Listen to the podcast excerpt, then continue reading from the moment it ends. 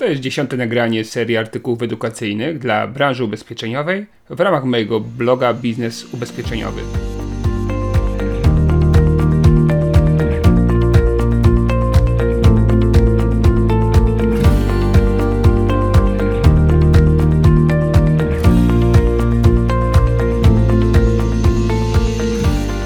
Celem moich artykułów jest wsparcie Twojego rozwoju zawodowego i pomoc w zwiększeniu dochodu w ramach sprzedaży lub zarządzania sprzedażą ubezpieczeń.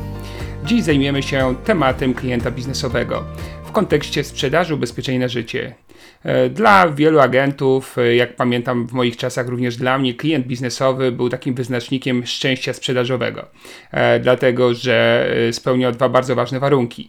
Pierwszy warunek to prawdopodobieństwo potrzeb było na wyższym poziomie niż u klienta etatowego. No i drugi warunek oczywiście poziom średni dochodów, możliwości wydawania pieniędzy na składkę również e, bardzo, bardzo kusił i kusi podejrzewam do tej pory wielu agentów. Z drugiej strony jest to bardzo trudny klient w obsłudze i jeszcze trudniejszy w zdobyciu. Dlatego zdecydowałem się dzisiaj e, nagrać i również napisać artykuł na ten temat, dając Wam kilka wskazówek e, dotyczących tego, jak poradzić sobie w pracy z klientem biznesowym. Na końcu artykułu będzie mała niespodzianka. Mam nadzieję, że dla części z Was e, bardzo miło miła i pożyteczna i wpływająca na Waszą przyszłość. W takim razie, cóż, zapraszam do wysłuchania artykułu. Jak zdobyć klienta biznesowego? Początek roku to dobry moment na zadanie sobie kilku pytań. Jednym z nich jest proste pytanie dotyczące rozwoju zawodowego, które brzmi: dokąd zmierzam? W branży ubezpieczeniowej agentów można podzielić na dwie kategorie. Jedni sterują swoją karierą, a drudzy są sterowani przez rzeczywistość, która ich otacza. Dobra informacja jest taka, że wszyscy liderzy też kiedyś należeli do tej drugiej grupy. Jednak w pewnym momencie skręcili z drogi przeciętnej sprzedaży w kierunku wysokich wyników sprzedażowych. Zauważyli, że jedyny sposób, aby w tym samym czasie zarobić więcej, to zmiana segmentu klienta. Pisząc segment klienta, mam na myśli potencjał zakupowy, który dotyczy zarówno potrzeb, jak i możliwości finansowych. Nie od dziś wiadomo, że statystycznie najlepszym potencjałem dysponują klienci, którzy są przedsiębiorcami. Jednocześnie jest to najtrudniejszy typ klienta. Jakie problemy napotykamy zwykle w kontaktach z klientami biznesowymi? Pierwszy problem to nieufność. Jest to klient najczęściej atakowany przez oferty call center, doradców itd. Tak przez swoje doświadczenia jest uczulony na gadu i wciskaczy produktów. Ostrożnie podchodzi do propozycji ubezpieczenia i często studiuje dokładnie zakres i warunki umowy. Z powodu swojej nieufności rzadko kiedy otwiera się na pierwszym spotkaniu, dlatego klasyczny model sprzedaży często zawodzi z tego typu klientem. Drugie, poczucie bezpieczeństwa finansowego. Moja rodzina jest zabezpieczona. Jak sprzedadzą majątek firmy, to będą mieli wystarczające pieniądze. Moja żona poprowadzi firmę po mnie. Ten rodzaj klienta ma zazwyczaj większy majątek niż pracownik etatowy i dlatego nie czuje silnego niepokoju o los rodziny. Uważa, że w przypadku jego śmierci wszystko się poukłada. Przecież są udziały w firmie, dom, działka, pieniądze na koncie. Po co mu ubezpieczenie? I trzeci powód to przyzwyczajenie do rządzenia. Klient przedsiębiorca, który ma pracowników, dużą firmę i na co dzień podejmuje autorytatywne decyzje, traktuje wszelkiej maści doradców w podobny sposób jak wszystkie osoby ze swojego otoczenia. E, mam 15 minut. E, co chce mi pan zaproponować? E, proszę przygotować dla mnie ofertę na 2 miliony sum ubezpieczenia. Teraz jestem zajęty. Proszę zadzwonić w poniedziałek. To zdania, które agent często słyszy podczas kontaktu z klientem biznesowym.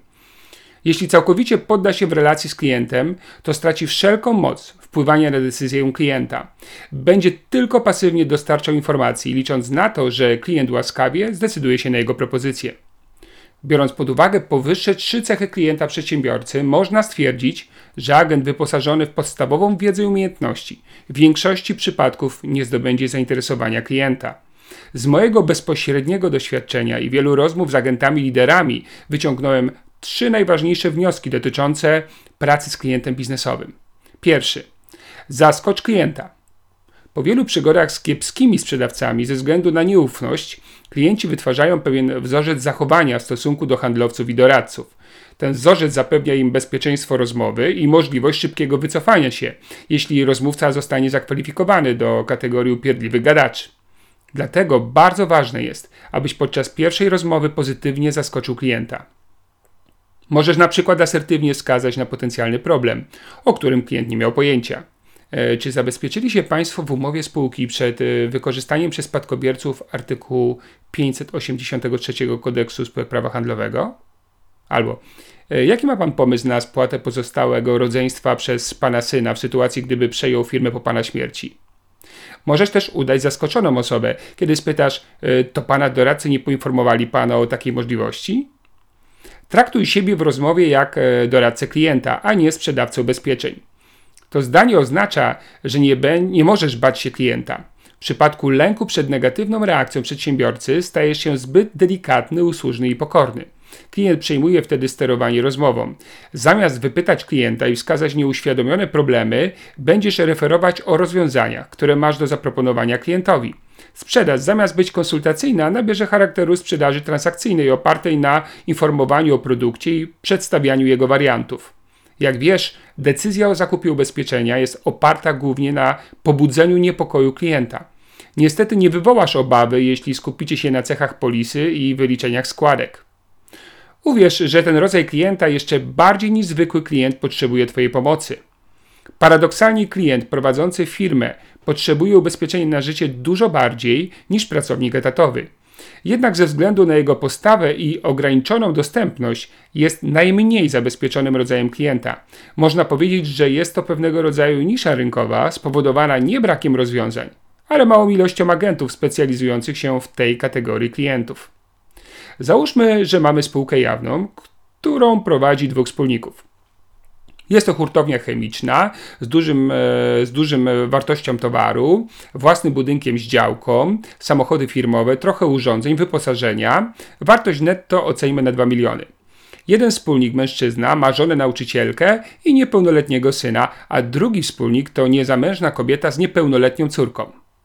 Zakładamy również, że spółka jest podstawowym źródłem dochody dla obu rodzin. Oczywiście każda rodzina ma również prywatne kredyty, które spłaca dochodem z firmy. Wszystko idzie dobrze do momentu, kiedy żyją obydwaj wspólnicy. Co by się jednak stało, gdyby jednego z nich zabrakło? Ponieważ to spółka jawna, to mamy cztery warianty rzeczywistości. Po pierwsze, jeśli umowa spółki przewidywała możliwość wejścia spadkobiercy na miejsce zmarłego wspólnika, może istnieć dalej w układzie żyjący wspólnik i nowy wspólnik, spadkobierca. Taką możliwość daje artykuł 64, e, paragraf 1 kodeksu spółek prawa handlowego. Ponieważ kodeks spółek prawa handlowego nieprecyzyjnie definiuje taką możliwość, w przypadku dwuosobowej spółki jawnej liczy się praktyka sądów. Obecnie sąd gospodarczy zazwyczaj wydaje zgodę na dalsze istnienie spółki jawnej w takiej sytuacji. Druga opcja to odkupienie udziału kapitałowego od spadkobierców zmarłego wspólnika przez drugiego wspólnika. Sądy również na to pozwalają, e, dotyczy tego artykuł 66 kodeksu spółek prawa handlowego. W takim wypadku wspólnik prowadzi firmę sam w postaci np. jednoosobowej działalności gospodarczej. Trzecia opcja to przekształcenie spółki jawnej w spółkę komandytową i nadanie spadkobiercy statutu komandytariusza. Jest to artykuł 583 Kodeksu Spółek Prawa Handlowego. Prawo zażądania takiej zmiany leży po stronie spadkobiercy, ponieważ jest to dla niego bardzo komfortowa opcja. Jako komandytariusz nie zarządza firmą, ma nawet to zakazane. Wszystkie czynności są po stronie drugiego wspólnika, którego nazywamy w takiej sytuacji komplementariuszem. Co więcej, spadkobierca odpowiada za zobowiązania spółki tylko odziedziczonym majątkiem firmy. Tak suma komandytowa, a komplementariusz, czyli drugi wspólnik, odpowiada całym swoim prywatnym majątkiem. No i dzielą się zyskiem tak, jak to było zapisane w spółce jawnej za życia obydwu wspólników. Ostatnia opcja to likwidacja firmy. Sytuacji powyższej firmy byłaby to najgorsza opcja. Wspólnik i spadkobierca muszą spłacić wszystkie zobowiązania spółki, ściągnąć z rynku należności i sprzedać majątek firmy, no i rozliczyć ją podatkowo. Podatki likwidacyjne, spłata zobowiązań, utrata klientów, no i znaczna strata wynikająca ze sprzedaży majątku w likwidacji po niskich cenach. To może zagrozić sytuacji finansowej obydwu rodzin. Pamiętamy o zobowiązaniach prywatnych, które byłyby jeszcze do spłacenia z dochodu firmy. To tyle jeśli chodzi o zagadnienia prawne. Dołóżmy do tego sytuację rodzinną. Gdyby zmarł wspólnik e, mężczyzna, to co zrobiłaby jego żona? Jest nauczycielką, rzuci zawód, zajmie się firmą, a jeśli będzie wolała zlikwidować firmę i zainwestować uzyskany kapitał na przykład w mieszkanie pod wynajem lub po prostu wsadzić go na lokatę, a może wybierze opcję spółki komandytowej i drugi wspólnik będzie ją utrzymywał ze swojej pracy. Żadna z tych opcji nie jest korzystna dla drugiego wspólnika. Do tego dochodzi sąd rodzinny w ramach niepełnoletniego spadkobiercy. Z drugiej strony mamy podobną sytuację: niepełnoletni spadkobierca i opiekun prawny lub sąd rodzinny. Z pewnością firma musiałaby być zlikwidowana. Z pewnością e, chce zdobywać klientów z wyższej półki. To daje oprócz dochodu satysfakcję i poczucie zwycięstwa, prawda? Jak wiesz, trzeba przede wszystkim zmierzyć się z własnymi lękami i obawami. Oprócz tego potrzebne są odpowiednie umiejętności i wiedza. Niezwykle ważne jest podejście do rozmowy z klientem, który daje odczuć klientowi, że rozmawia z równoważną osobą, a nie płaszczącym się przed nim sprzedawcą.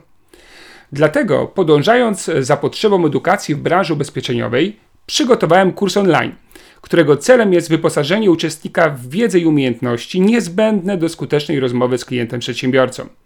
Kurs składa się z 22 lekcji, oparty jest na 6 godzinach materiału wideo, prezentacjach multimedialnych, materiałach pisanych i nagraniach audio. Kurs Jak zdobyć klienta biznesowego zawiera w sobie następujące tematy. Model rozmów z klientami zależny od rodzaju przedsiębiorstwa, które prowadzi klient. Wiedza merytoryczna dotycząca funkcjonowania przedsiębiorstw i potencjalnych zagrożeń związanych ze śmiercią właściciela lub współwłaściciela firmy. Szczegóły techniczne i prawne związane z tworzeniem rozwiązań prawno-ubezpieczeniowych dla klientów. Jeśli chcesz dowiedzieć się więcej na temat korzyści wynikających z uczestnictwa w kursie, zapraszam Cię na stronę kursu www.klientvip.isu.edu.pl. Jeśli e, nie zanotowałeś tego adresu, wystarczy, że wejdziesz na artykuł, który właśnie czytam, e, oczywiście na mojego bloga i na końcu artykułu będzie link do tego kursu. To wszystko na dzisiaj. Serdecznie pozdrawiam i do usłyszenia.